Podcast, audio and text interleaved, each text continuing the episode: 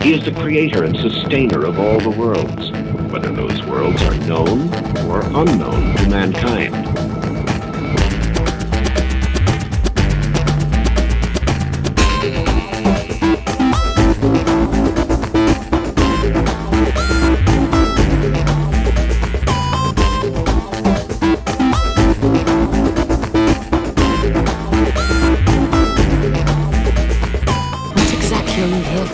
To see with eyes unclouded by hate. Does not wisdom cry and understanding put forth her voice? Hello everyone, my name is Charlie. You might know me better as sci-fi fantasy writer C E Dorsett, and today we are continuing our study of the Apostles' Creed. I apologize if my voice is a little gravelly and nasally. I have a cold, so I'm going to work my way through this as best as possible.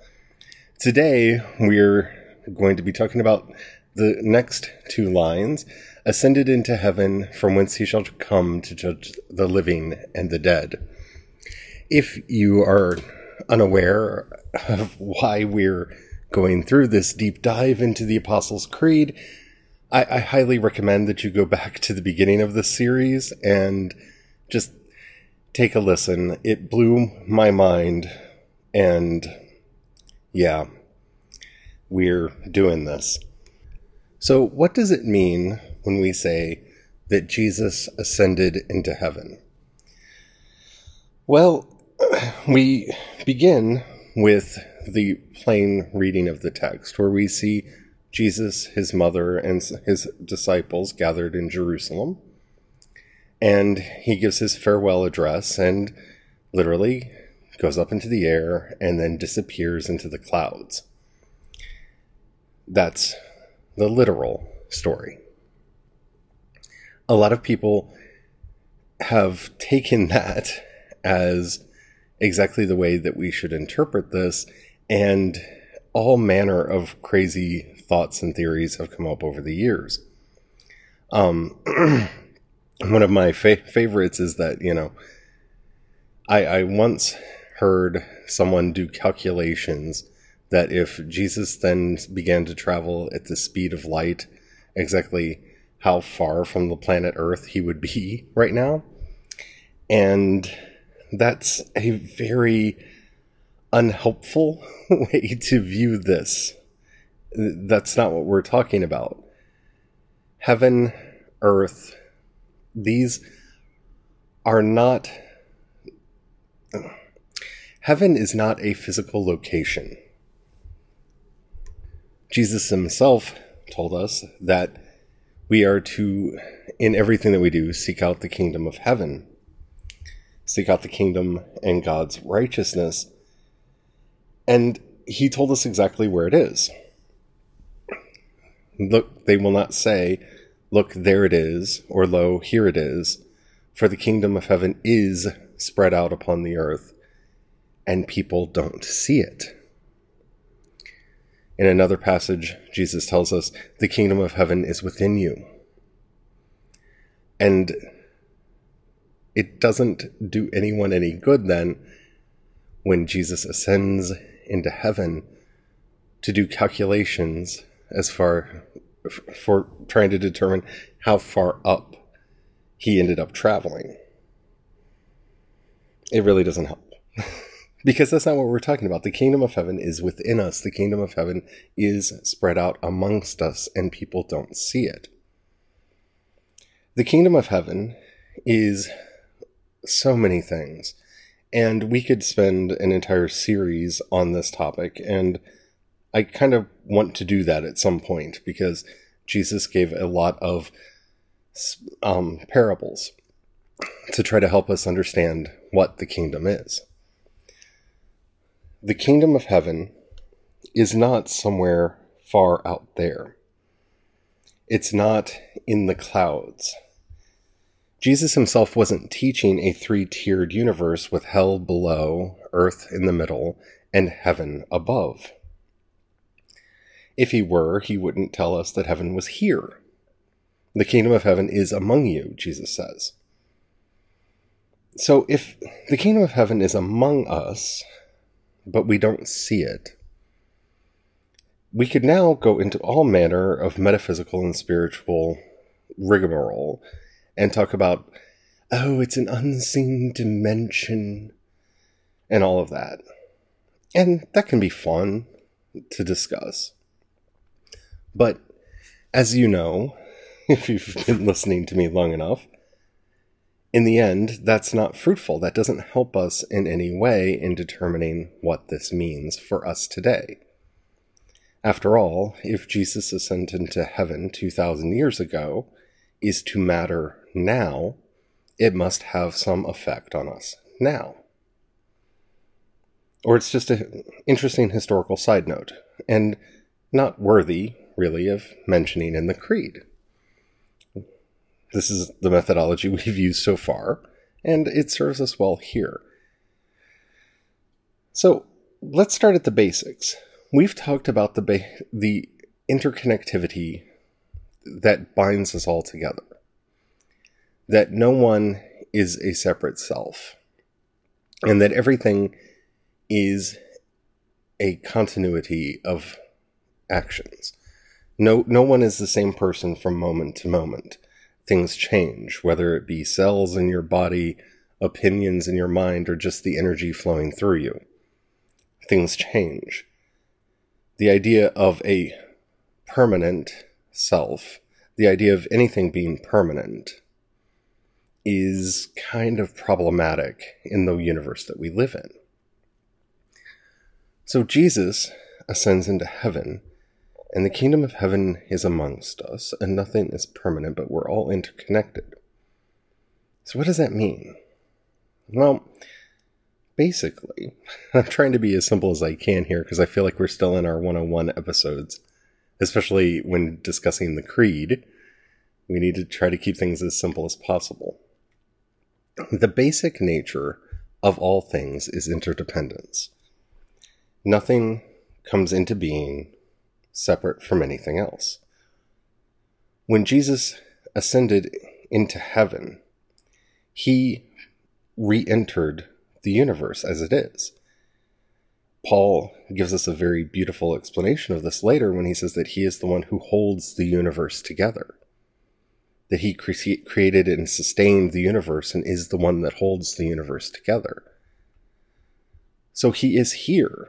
He is the basic interconnectivity between us. He is found, as Jesus himself said, where two or more are gathered in my name, there am I also in the midst of them. He is that basic compassion, that basic goodness that exists in the universe. He is that unity. He is that web that holds us all together. And we find him when we enter the kingdom through prayer, through unity with our fellow believers, and we discover the world as it is.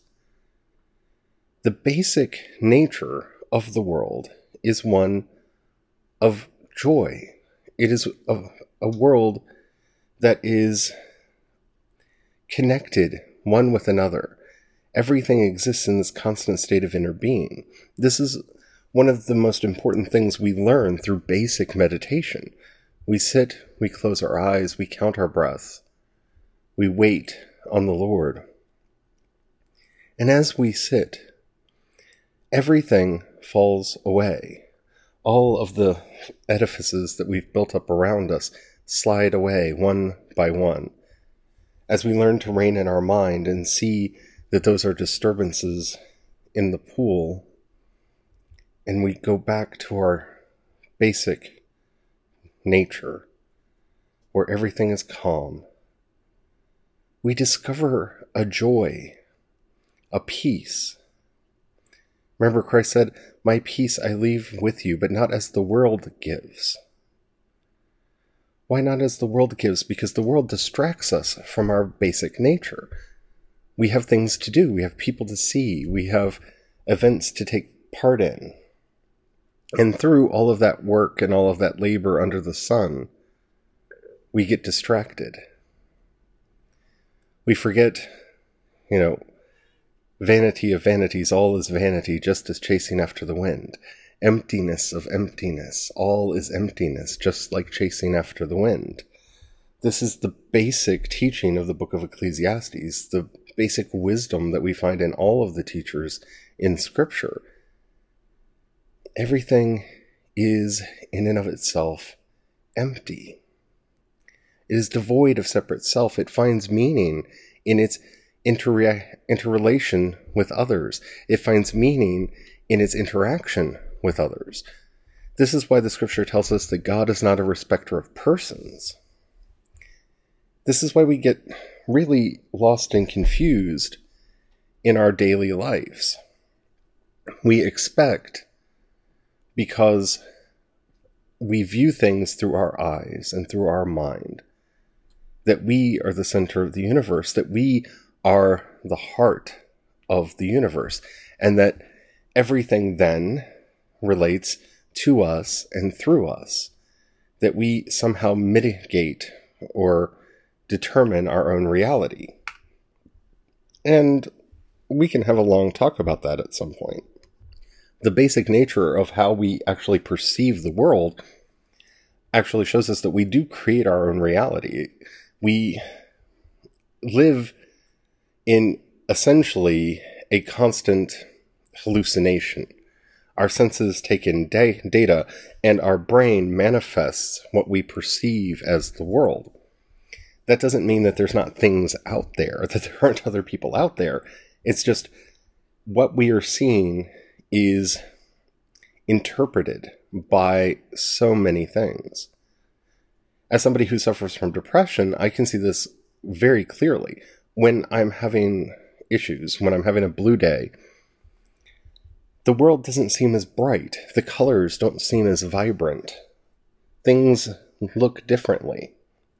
And that's because my perception of the world has changed. The world itself hasn't. Only my perception of it has. And because I experience the world through my perceptions, then it seems different to me. This is why it's important for us to remember that Jesus ascended into heaven. Heaven is that real state, that nature that actually exists. Everything is energy. Everything is in constant flux. If you really think about what we are, what we like to think of ourselves as matter, we're we're just energy moving at a certain speed and at a certain vibration. What we see as separate self, what we see as separation, when I lift up my eyes and see distance between me and the microphone, and the microphone and the computer, and the computer and the wall, that space isn't empty. It's full. And if I move my hand about, I can feel the air there. It's just so spread out, I don't see it. That's what heaven is. Heaven is spread out all over the world, through everything. Sometimes we get little glimpses of it. Profoundly in meditation, when we experience that joy, that peaceful state that we enter when we're fully mindful, that is a taste of heaven. And that's where Jesus is. Jesus is in the Pure Land now. He is in the place where all of these filters through which we perceive the world are gone. He is in our hearts. He is in the very realm where compassion is real, where interconnectedness is real and vibrant and living. He is beyond our simple senses. And so here we are, trying to see this world. This is why meditation and prayer are so vital to our spiritual practice, to remind ourselves of the true nature of all things. If you've never meditated, I highly recommend that you do. After the break, I'll explain a very simple meditation that you can do to help you feel what I'm talking about and sense what I'm talking about, this true nature of the world. But that's where Jesus is. Jesus ascended into our heart, into our interconnectedness, into the flow of energy between all of us that connects us and gives us life. We'll pick this up after the break. And we're back. So what does it mean then that Jesus has ascended to the right hand of the Father, from whence he shall come to judge the living and the dead? Well, again, like with everything, we can go to a very literalistic reading of this. According to the book of Revelation, things are going to happen, and that's about all I'm going to say. Because it's a very metaphorical text, and everyone likes to read into it their personal views, their personal politics, their personal sense of history. No one can really say what it's about. One of my favorite books is called The Lamb's, um, The Supper of the Lamb, and it it shows beautifully that the entire book of Revelation is what is spiritually happening during the Mass. It's a beautiful book. Is that a definitive reading? I don't think there is a definitive reading of a text like that. But more importantly, what does this mean? He ascended to the right hand of the Father, from whence he shall come to judge the living and the dead. See, a lot of Christian groups really get fixated on that word judge because, oh, it feels so good to judge people, to see others as others, and to point out the things about them that we don't like. It makes us feel superior, and we're not supposed to be doing that. Jesus has been very clear, judge not, lest you be judged, for you shall be judged by the same measure wherewith you yourself measure. Yeah, we're not supposed to be judging others. If you ever meet somebody who is a, claims to be a Christian who is judgmental, ooh, be very careful around them. You might want to ask them to reread the Sermon on the Mount, reread the book of Matthew. It'll help you. Jesus is very clear. We're not supposed to be judging others. That's not our job. That's not our purpose. What is our purpose? Our purpose is to enact the gospel, to bring sight to the blind, deaf to the, I'm sorry, hearing to the deaf, recovery to the sick, freedom to the, those in bondage, and to proclaim the acceptable year of the Lord. This is the gospel that Jesus taught. This is what he was here to do, and we are to do what he did, and more so. So it is our job, like I try to do on this podcast every day, to remove the scales from our eyes. And I say our because oftentimes in doing this, I say something that makes even me go, huh, I hadn't thought about it that way. We're both here to learn. That's the point. We're trying to listen to the voice of wisdom. I am not the voice of wisdom. I'm just desperately seeking it and sharing my journey with you. So we try to get the scales to fall from our eyes. We don't want to be those that Jesus says repeatedly, their eyes do not see and their ears do not hear. No, we want to have eyes that see and ears to hear. We want to be those people. We want to see things as they are. We want to bring freedom to those in bondage. And that's all kinds of bondage.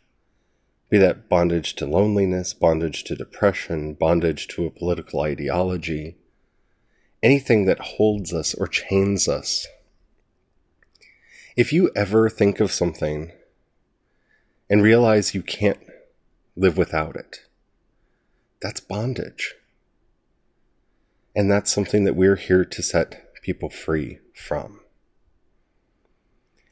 And that's really how God judges the world. Now, I'm not going to talk about whether or not there will be an end of days when the sky will be rent in two and the Mount of Olives will split and an, a white throne will be set up and everyone will be brought before the Lord to ju- be judged. In my heart, I think that that happens when we die. But that's my speculation, and we're here to listen to the voice of wisdom, to seek out the voice of wisdom and not my rank speculation. So I'm not even going to go into that, because that's all that it would be. Depending on which passage of the Bible you want to pull out of its context, we can make that point at any point in history. I would say that God is already judging the world, judging the living and the dead. We see it all the time. We see it in the prophets who, you know, cried out aloud against the sacrifices in the temples. God does not want your sacrifice of flesh and blood. He wants your love. What does God expect of you, O mortal, but that you love justice? You love kindness. Seek do, to do justice. Let's try that again. What does God expect of you, O mortal, but that you love kindness, do justice, and walk humbly before your God? That's what's required of us. And that's how God judges the world. We see it in the works of Doctor King when he spoke with an unearthly authority about the denigration of his people, and with it, all of those in the United States. We didn't fully listen, and we didn't fully implement, and we haven't fully healed yet. And his words resonate now as well as they did back then. In some ways, even more so, because the discrimination and the racism has become, in some ways, more hidden and more insidious. But when we listen to a great prophet of God like him, we see how God judges the world. Are you not fully living in compassion? Are you not fully accepting your sisters and brothers? Have you forgotten the golden rule? What of the silver rule? Do you love others? Jesus said there are only two commandments, that we love God with all our heart, mind, and spirit, and that we love our neighbor as ourselves. He gave us the golden rule that we are to follow, to do unto others as we would have them do unto us. And that partners well with the silver rule, that we do not do unto others that which we would not want them to do to us. And in all of this, we learn how to live in this world, and this is how judgment comes. How do you want to be treated? Well, then treat each other well and stand up for those who are not. We are here to bring freedom to the captive, sight to the blind, hearing to the deaf, relief to the suffering. That's our purpose. That's how God judges the world. That's how Christ judges the world. We are his body. We are here to finish his work. We are here to restore all things to God. What does that mean? That all things are then done in justice. See, people get confused and think, okay, so everybody has to believe the way that I believe. No. When Jesus and his disciples ran into other people who were teaching, the apostles said, let us go to them and tell them to stop because they're not from us. And Jesus said, they're from my other flock. Leave them alone. They are my other sheep. That's what we miss. We're not here to all be the same. If a body has three hands, what good are they if it can't use them, right? This is why the analogy is used of the body. That some are hands, some are feet, some are eyes, some are mouths. Some are skin, holding everything together and protecting the rest.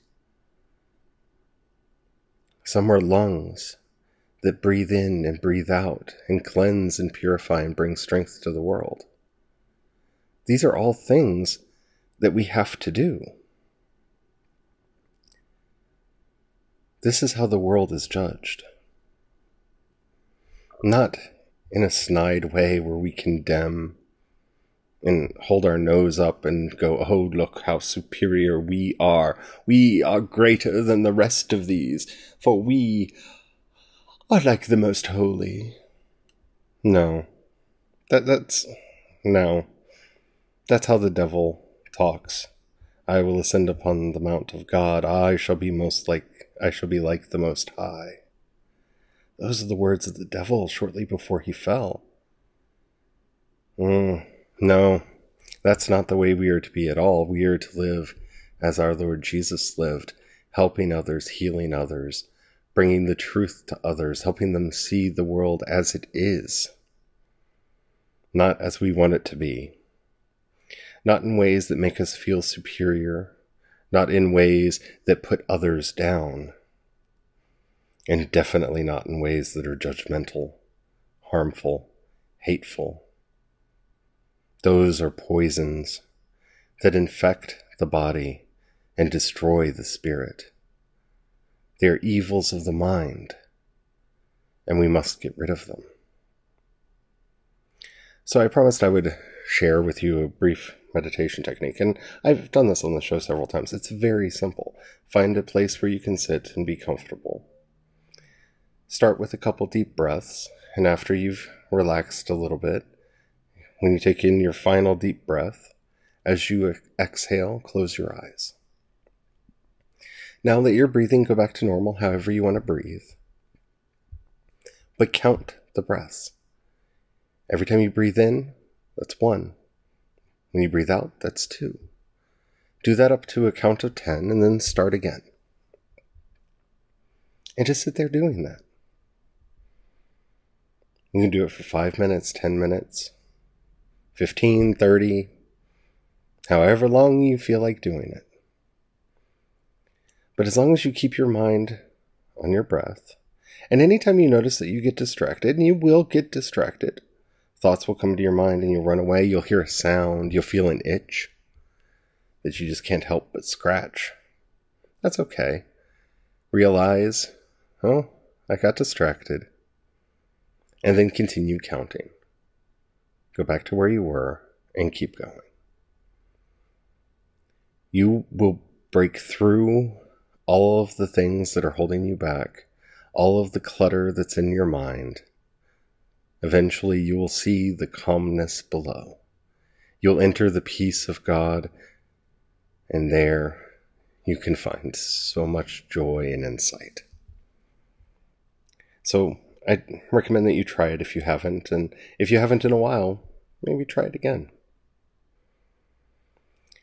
Thank you for listening. I hope you've enjoyed this show. I really do.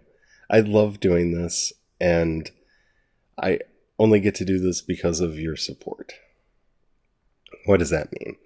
That means if you're listening to me in an app that lets you rate either this episode or this podcast, please do that. That tells the algorithms that they should share me with other people, and that really does help a lot. I would like to get this message to as many people as possible, not out of ego that I want them to hear my voice and my opinions, but this is how we discern the spirit. We say what we believe, and we listen carefully for the response. So the more people that hear me and the more responses I get, the more discernment I can do. It helps me out a lot. If you know anybody that you think would like these episodes or be able to benefit from them, please share with them. You can share me on social media. That would also help a lot. If you got a few bucks that you can throw my way, depending on the app that you're in, you'll either see a button that says support, or in the show notes, you'll see a button that says support on Anchor. If you click that, that'll take you to my support page. There you can donate at the one dollar, five dollars, or ten dollars a month levels. That really does help me out a lot. I am a writer. It's what I do full time. I also do a couple other podcasts, and it helps me to set aside time to do this, you know, any support that I can get. But that money goes to me, you know, to help me do these things, because I'm going to need to get a new microphone soon and some new software, and, you know, those things aren't cheap. If you don't have any money, that's fine. Please pray for me. Pray. I need your prayers. You have no idea how much that actually does help. If you want to contact me on Twitter, I'm WisdomCriesOut. It's probably the best place to find me. You can find links to everything over at Wisdoms Cry dot com. Until next time, may the Lord bless you and keep you, ever growing in wisdom. Amen.